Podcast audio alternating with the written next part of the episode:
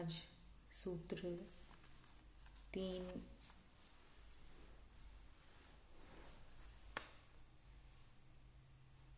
शुरू कर रहे हैं, जो कि ओशो द्वारा बताया गया है। उस परमत्व को धन, संतान अथवा कर्म के द्वारा प्राप्त नहीं किया जा सकता। त्याग ही एक ऐसा मार्ग है जिसके द्वारा ब्रह्मज्ञानियों ने अमृतत्व को प्राप्त किया है। स्वर्गलोक से ऊपर हृदय की गुफा ब्रह्मलोक में स्थित वह परमत्व अलोकित है जिसे निष्ठावान साधक ही प्राप्त कर सकते हैं।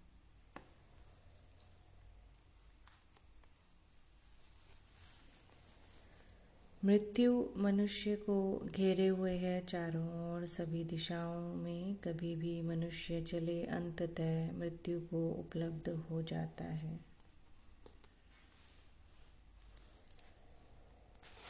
चाहे कोई निर्धनता से डरता हो, चाहे कोई बीमारी से डरता हो, और चाहे अपयश से डरता हो, असफलता से डरता हो, लेकिन समस्त भय के पीछे गहरे में मृत्यु का ही भय खड़ा हुआ है।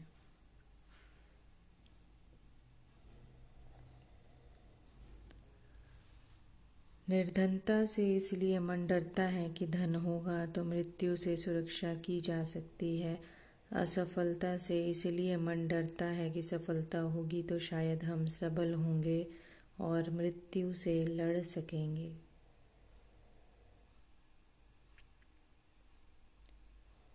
मृत्यु का भय एक पहलू है जीवन के सिक्के का। और दूसरा पहलू है जीवन को पकड़ के रखने की तीव्र लालसा। जिस मात्रा में लालसा तीव्र होती है कि जीवन को हम पकड़ कर रखें, उसी मात्रा में भय भी तीव्र हो जाता है कि जीवन कहीं हमारे हाथ से छूट ना जाए। जितनी पकड़ होती है, उतना ही भय भी हो जाता है। जीवन भर हम जीते कम हैं, मृत्यु से बचने के उपाय ज़्यादा करते हैं। शायद जीने का अवसर ही नहीं मिल पाता। दौड़ते हैं, भागते हैं, धन कमाते हैं, यश कमाते हैं तिजोरियाँ निर्मित करते हैं, सुरक्षा का इंतज़ाम करते हैं, सिर्फ़ इसलिए कि कहीं मिट ना जाएँ और फिर भी मिट तो जाते ही हैं। सब आयोजन व्यर्थ हो जाता है, सब प्रयत्न, सब प्रयास, सब चेष्टाएँ शून्य सिद्ध होती हैं और मृत्यु द्वार पर एक दिन आ ही जाती है।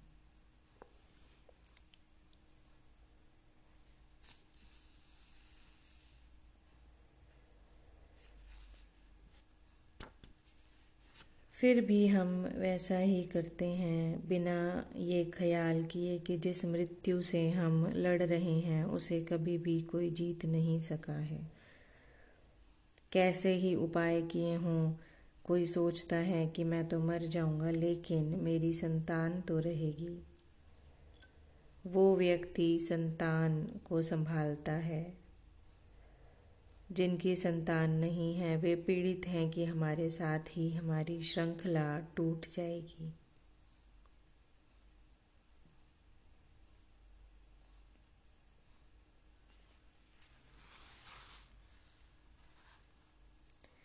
एक चित्रकार सोचता है, मैं मिट जाऊँगा तो मेरे चित्र तो रहेंगे। मूर्तिकार सोचता है, मैं मिट जाऊँगा, मेरी मूर्तियाँ तो रहेंगी। संगीतज्ञ सोचता है, मैं मिट जाऊँगा, लेकिन मेरी संतान, मेरी संगीत तो रहेगा। ये भी अमरता को खोजने की विधियाँ हैं। लेकिन जब मैं ही मिट जाऊँगा तो मेरा जो अंश है, मेरी जो संतान है, वह भी कितनी देर रहेगी। और जब मैं ही मिट जाता हूँ तो मेरा चित्र, मेरी बनाई मूर्ति और मेरे हाथ से निर्मित साहित्य और मेरा काव्य, वह भी कितनी देर बच सकेगा? कभी ना कभी वह भी मिट जाएगा। वस्तुतः इस जगत में समय की धारा में जो भी पैदा होता है, वह मिटेगा ही। समय के भीतर मृत्यु सुनिश्चित घटना है। समय के भीतर मृत्यु होगी ही। समय में जो भी घटेगा, वह मिटेगा ही।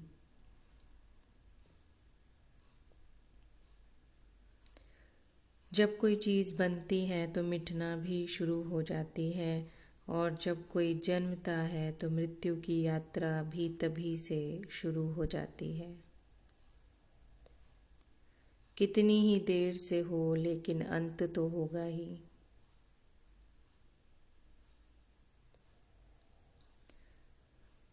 महावीर ने कहा है कि जैसे ओस की बूंद घास के पत्ते पर सुबह पड़ी हो, हवा के झोंके में कांपती है। वो कितनी देर सधी रहेगी, कितनी देर हवा के झोंकों से बचेगी, कितनी देर अपने को संभालेगी घास की पत्ती की नोक पर। वह गिरेगी ज़रूर। अभी थोड़ी देर में या थोड़ी देर बाद गिरेगी ही। महावीर ने कहा, है आदमी का जीवन भी ऐसे ही पत्ते की नोक पर सदी हुई ओस की बूंद के जैसा है। अभी गिरता है या गिर ही जाएगा।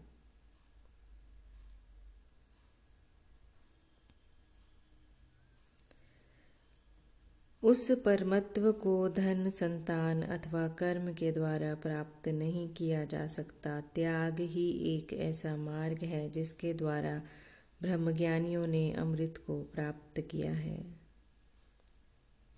स्वर्गलोक से भी ऊपर हृदय की गुफा में स्थित वह परम तत्व आलोकित है जिसे निष्ठावान साधक ही प्राप्त कर सकते हैं। इस सूत्र में कुछ बातें समझें।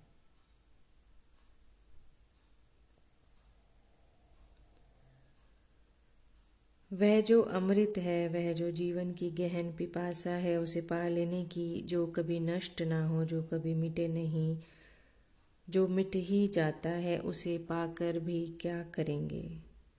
उसे पा लिया तो क्या पाया? जो हाथ में आकर छूट ही जाएगा, उसके हाथ में आने की घटना का मूल्य क्या है? जो मुझे मिलेगा, मिल भी नहीं पाएगा और बिछुड़ ही जाएगा उसके लिए जो मैंने श्रम किया, वह व्यर्थ ही गया। इसलिए ब्रह्म ज्ञानी कहते हैं कि हम उस व्यक्ति की खोज कर रहे हैं, जो मिलेगा तो फिर मिला ही रहेगा, जिसके मिलन में फिर भी चोह नहीं होगा, जो जिसका प्रारंभ तो है लेकिन जिसका अंत नहीं है। यह बड़ी कठिन बात है क्योंकि जिसका भी प्रारंभ होगा उसका अंत होते हम देखते हैं। इस जगत में ऐसा कुछ भी दिखाई नहीं पड़ता है। जो प्रारंभ तो हो लेकिन अंत ना हो। सभी चीज़ें बनती और मिटती हुई दिखाई पड़ती हैं। क्या ऐसा कोई अनुभव हो सकता है? क्या कोई ऐसी प्रतीति, अनुभूति हो सकती है जिसके ऊपर हम खड़े हों? और वह शाश्वत हो। फिर उससे हमारा अलग होना ना हो, यही खोज ब्रह्म ज्ञान की खोज है।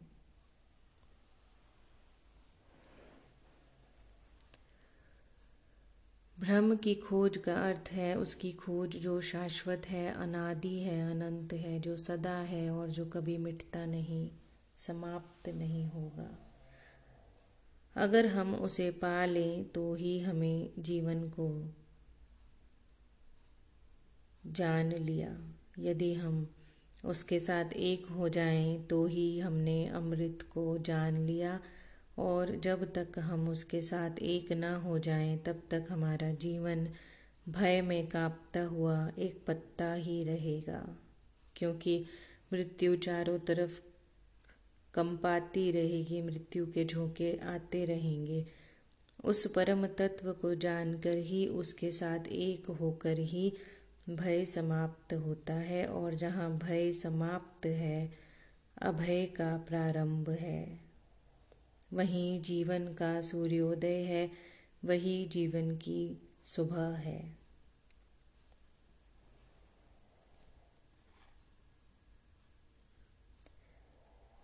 धन एक धोखा है, लेकिन धन से स्थायित्व का धोखा पैदा होता है। ऐसा लगता है कि धन मेरे पास है तो कोई स्थिर चीज़ मेरे पास है, जिसके सहारे मैं इस क्षण भंगुरता से लड़ सकूँगा, जिसके सहारे शायद मैं मौत के खिलाफ भी इंतज़ाम कर पाऊँ।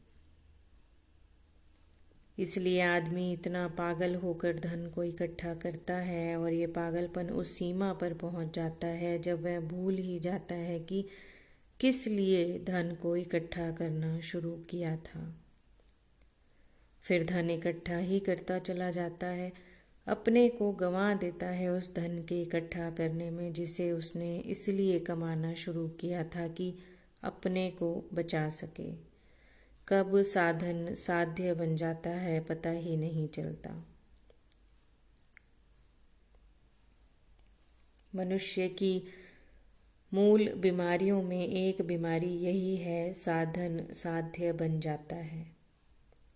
जिसे हमने सोचा था कि इसका उपयोग करेंगे, वही हमारा मालिक बन जाता है, जिससे हमने सोचा था कि इससे हम फला चीज़ पा लेंगे। आखिर में हम पाते हैं कि जिसे पाने के लिए हमने चेष्टा की थी, वही साधन के पाने में खो गया है।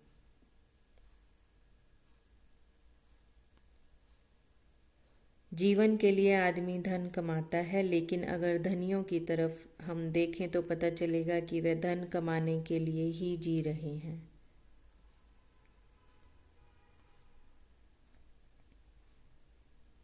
एंड्रयू कार्निग मरा तो अरबों रुपए छोड़ गया, लेकिन मरते समय तक, आखिरी समय तक फ़ोन पर कमाई की ही बात कर रहा था। आखिरी क्षण श्वास उसकी टूटी है तो हाथ में उसका फ़ोन था। सौदे की बात हो रही थी। एंड्रयू कार्नेगी के जीवन लेखक ने लिखा है कि ऐसा मैंने एक भी क्षण नहीं देखा कार्नेगी के जीवन में, जब हमें वह ये कहे कि वह जी रहा है। हर क्षण वह कमा रहा था। संभवतः पृथ्वी पर सबसे बड़ा धनी आदमी था, लेकिन एक अर्थ में उससे निर्धन कोई भी नहीं था। जीवन की कोई लहर उसे नहीं मिली। अनेक बार मित्रों ने उससे कहा कि इतना कमा लोगे, लेकिन करोगे क्या? तो वह कहता था, एक बार कमाई पूरी हो जाए तो मैं जीवन जीना शुरू करूँगा।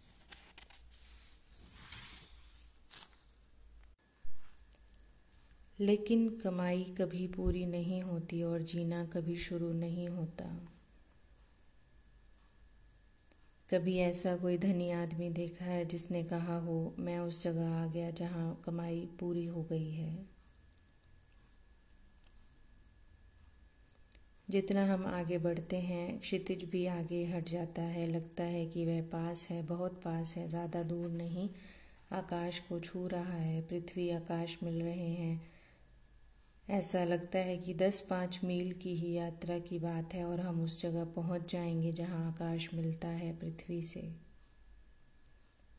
आकाश कहीं भी पृथ्वी से नहीं मिलता, सिर्फ़ मिलता हुआ मालूम पड़ता है। जितना हम बढ़ते हैं, उतना ही वह जो प्रतीति का बिंदु है, वह भी आगे बढ़ जाता है।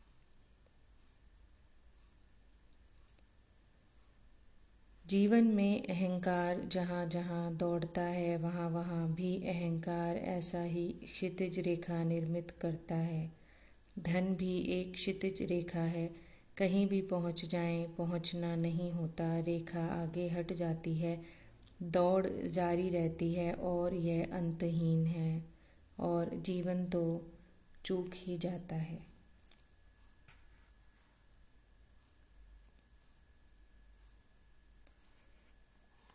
धनी आदमी अक्सर निर्धन का जीवन जीते हैं। निर्धन जीता है, वह उसकी मजबूरी है। धनी जीते हैं, उनको क्षमा नहीं किया जा सकता।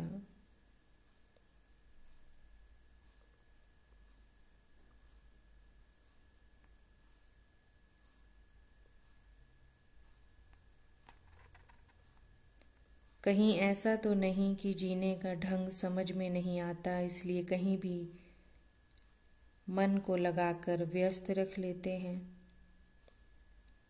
बच्चों में लगाकर व्यस्त रख लेते हैं। जिनके बच्चे हैं, वह परेशान हैं कि इनकी वजह से जी नहीं पाते।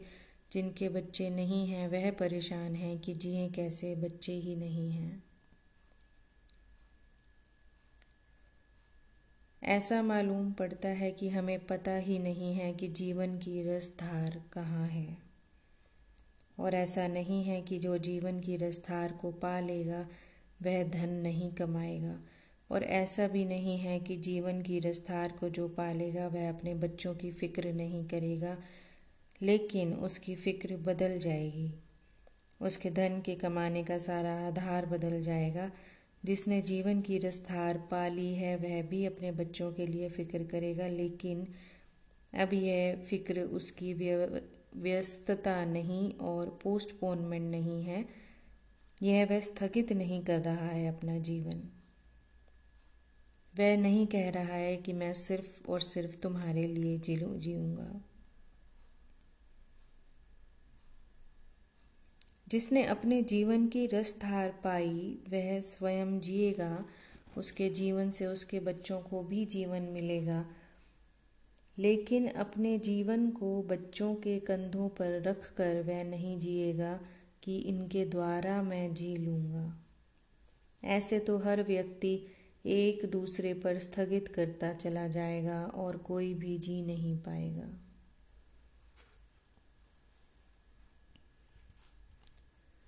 कुछ हैं जो सोचते हैं कि कर्म के द्वारा विराट कर्म के द्वारा, सतत कर्म के द्वारा हम उस अमृत तत्व को पा लेंगे, सतत लगे रहेंगे सुबह से साँझ तक, जन्म से मृत्यु तक कुछ न कुछ करते रहेंगे।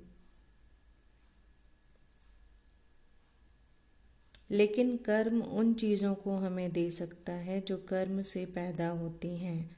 अमृत कर्म से पैदा नहीं होता अमृत कहीं छिपा है, मौजूद है।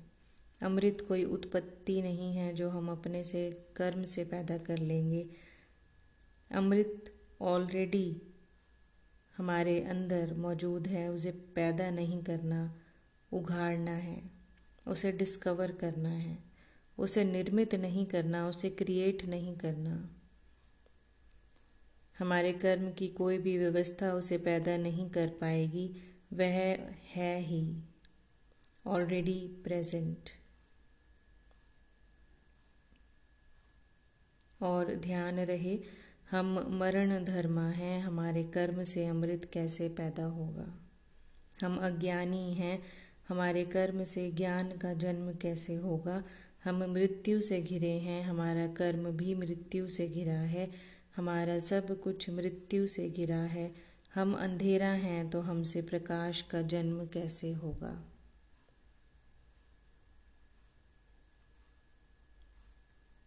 वह परम तत्व हमसे पैदा नहीं होता, वस्तुतः उस परम तत्व से हम पैदा होते हैं। उस परम तत्व को हमें पैदा नहीं करना है, उस परम तत्व से ही हम आए हैं, उसकी हमें खोज करनी है। वह परम तत्व भविष्य में होने वाली कोई घटना नहीं। अतीत में हमारे पीछे हमारे अस्तित्व में ही छुपा हुआ मूल आधार है। कर्म से हम दूसरे को पा सकते हैं, स्वयं को नहीं।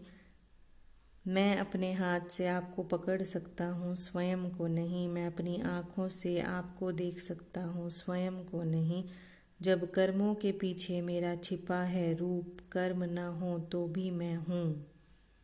मैं कर्मों से गहरा हूँ तो मुझे अगर स्वयं के मूल तत्व को पाना हो तो किसी भी कर्म से उसे नहीं पाया जा सकता। फिर कैसे पाया जा सकता है?